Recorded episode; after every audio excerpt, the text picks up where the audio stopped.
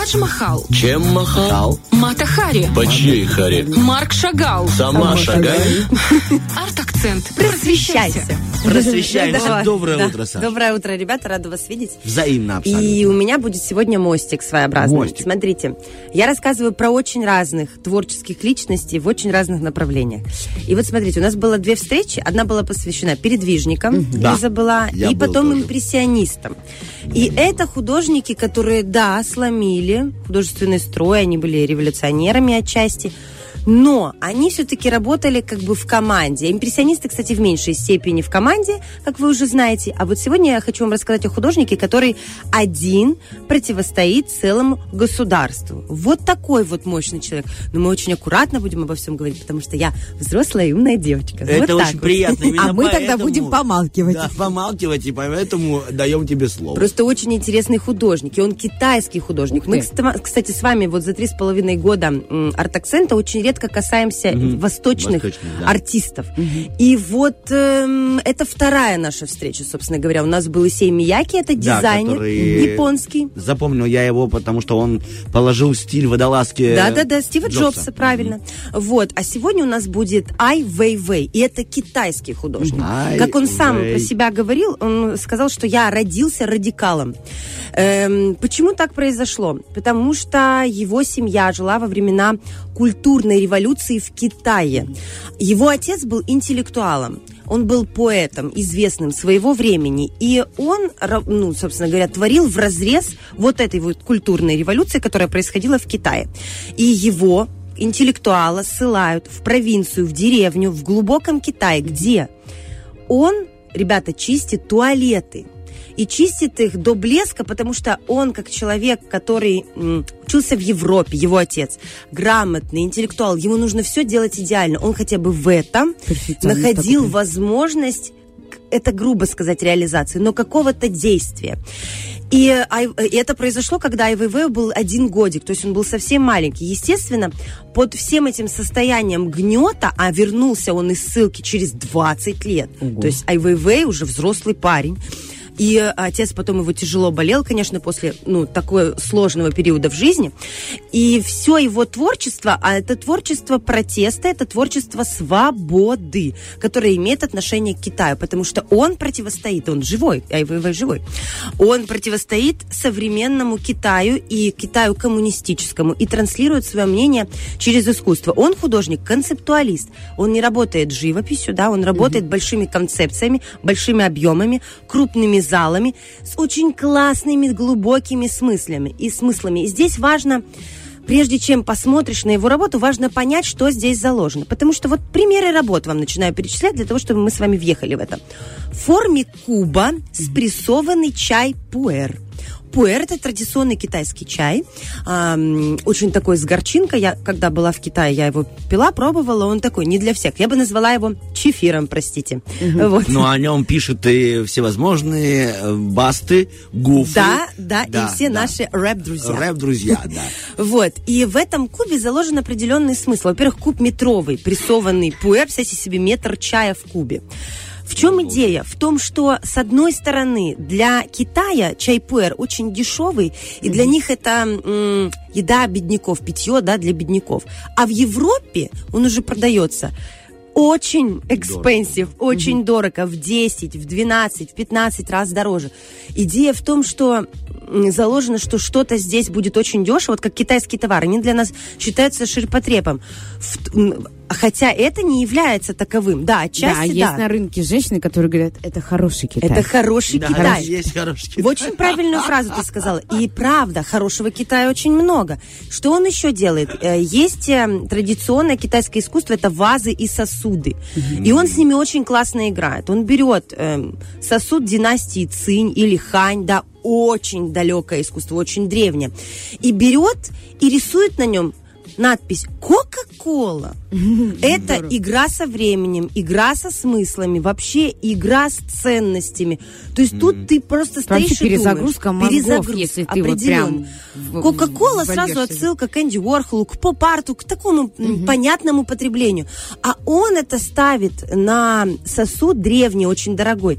А в Китае есть черный рынок, на котором дорогие предметы искусства продают задешево и распространяют по всему миру. И таким образом принижают его ценность. Обесценивают. Да, и АйВВ выступает против этого. И вот э, традиционно играет со смыслами. У него есть работа с велосипедами. Подожди, Есть а такая- вот то, что он. Кока-Колу обозначил на вот таком произведении искусства, да, э, на Ему за вазе, это ничего.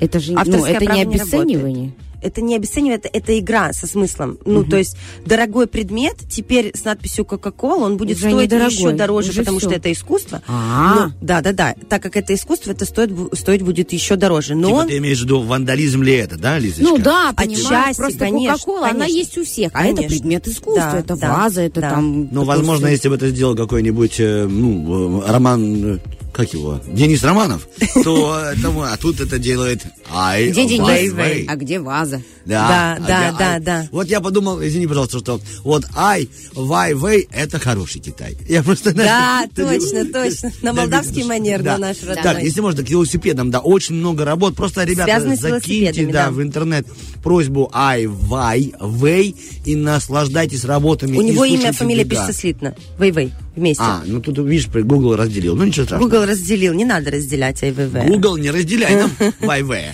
Поговорим о великах. Да, Это. Coca-Cola. Эта работа называется «Навсегда», «Forever». Вообще компания, которая выпускала эти велосипеды, находилась в Шанхае, и у нее такое же было название «Forever». И а, это идея того, что каждый китайский мальчик мечтал получить свой велосипед. Но для этого нужно было родителям хорошо зарабатывать. Коммунистический Китай... а, у нас есть позволял. отсылка к советскому прошлому, непростому прошлому. Не все могли себе это позволить. И тут идея в том, что он просто спрессует эти велосипеды в очень сложных дизайнерских, архитектурных конструкциях и транслирует это на больших выставках. И здесь мы задумываемся и о чрезмерном потреблении, и о том, что каждый хочет, но не каждый может себе позволить. То есть он играет с разными смыслами. Здесь много пластов, и можно вот раскрывать по-разному. Мне нравится, знаете, какая идея его? Смотрите, что он делает. Он берет, э, собирает остатки старинных деревьев и выстраивает из них новое дерево. Вообще очень странно даже звучит. Это как-то даже очень сложно. Деревья из мертвых деревьев, из фрагментов мертвых деревьев, он собирает Дает вторую жизнь. вторую будто бы, жизнь. да. да, очень правильная мысль. Это опять-таки отсылка к нашему поколению, которое живет чрезмерным потреблением всего. А здесь из старого можно создать новое, и это будет, будет выглядеть интересно, это будет выглядеть актуально, это будет, будет выглядеть сложно. Также что он делает? Он собирает эм, старые деревья из разрушенного, э, вот из разрушенных мест, когда была культурная революция, спрессовывает их, и когда мы смотрим на эту э, массу из эм, деревьев, из брусьев сбоку, то мы видим карту Китая. О. То есть уже отсылка в эту сторону. У него, он, кстати, приложил руку не только к э, вот к таким концептуальным работам э, с точки зрения искусства, а также он участвовал в создании птичьего гнезда. Это Олимпийский стадион, когда Олимпиада была в 2018 году, в 2008 году в Пекине. Вот это он приложил руку к этому стадиону, а действительно стадион похож на птичье гнездо. Я его вживую видела. Это огромная махина, которая вмещает в себе там около 100 тысяч посетителей.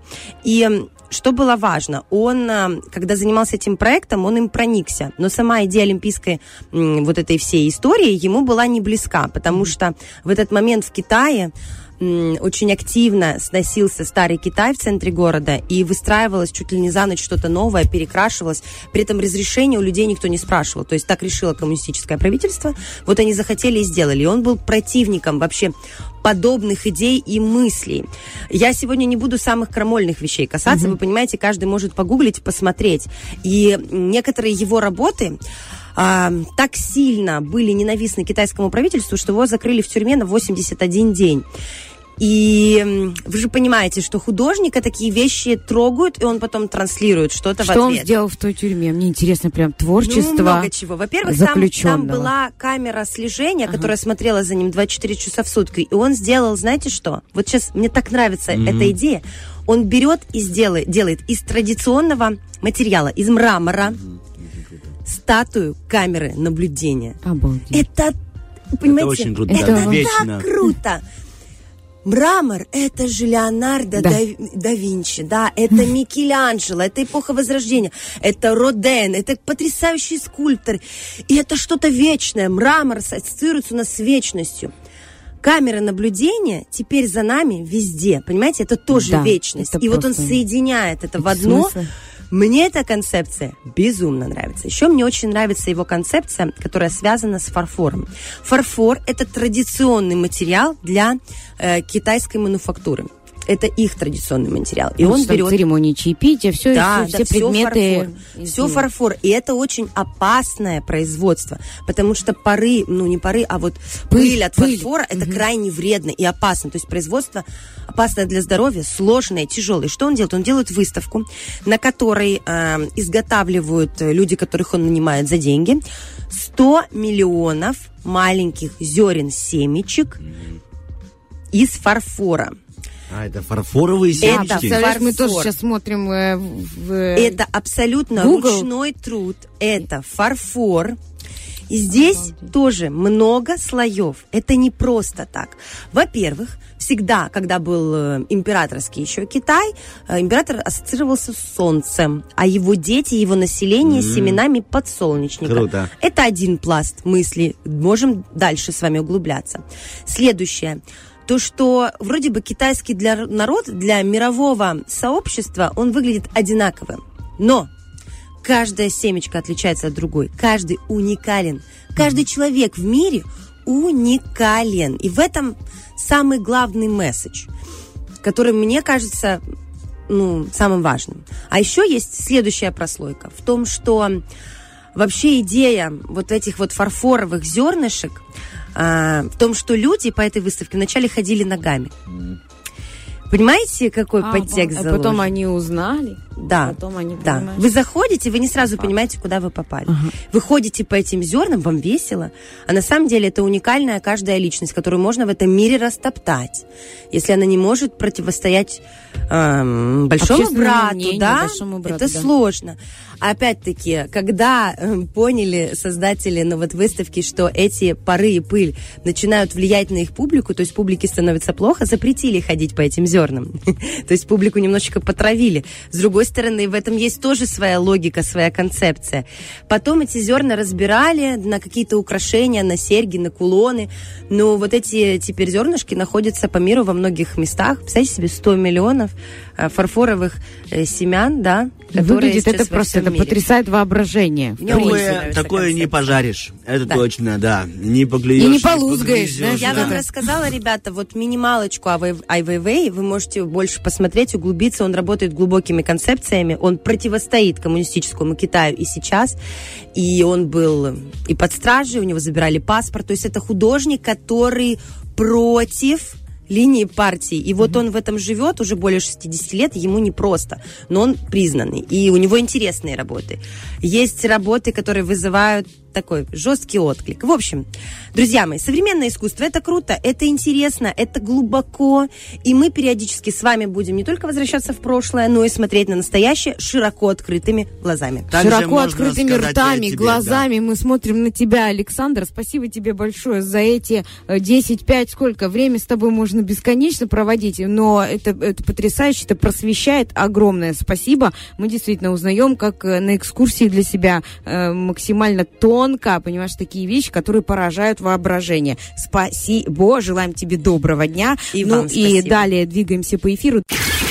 Утренний фреш.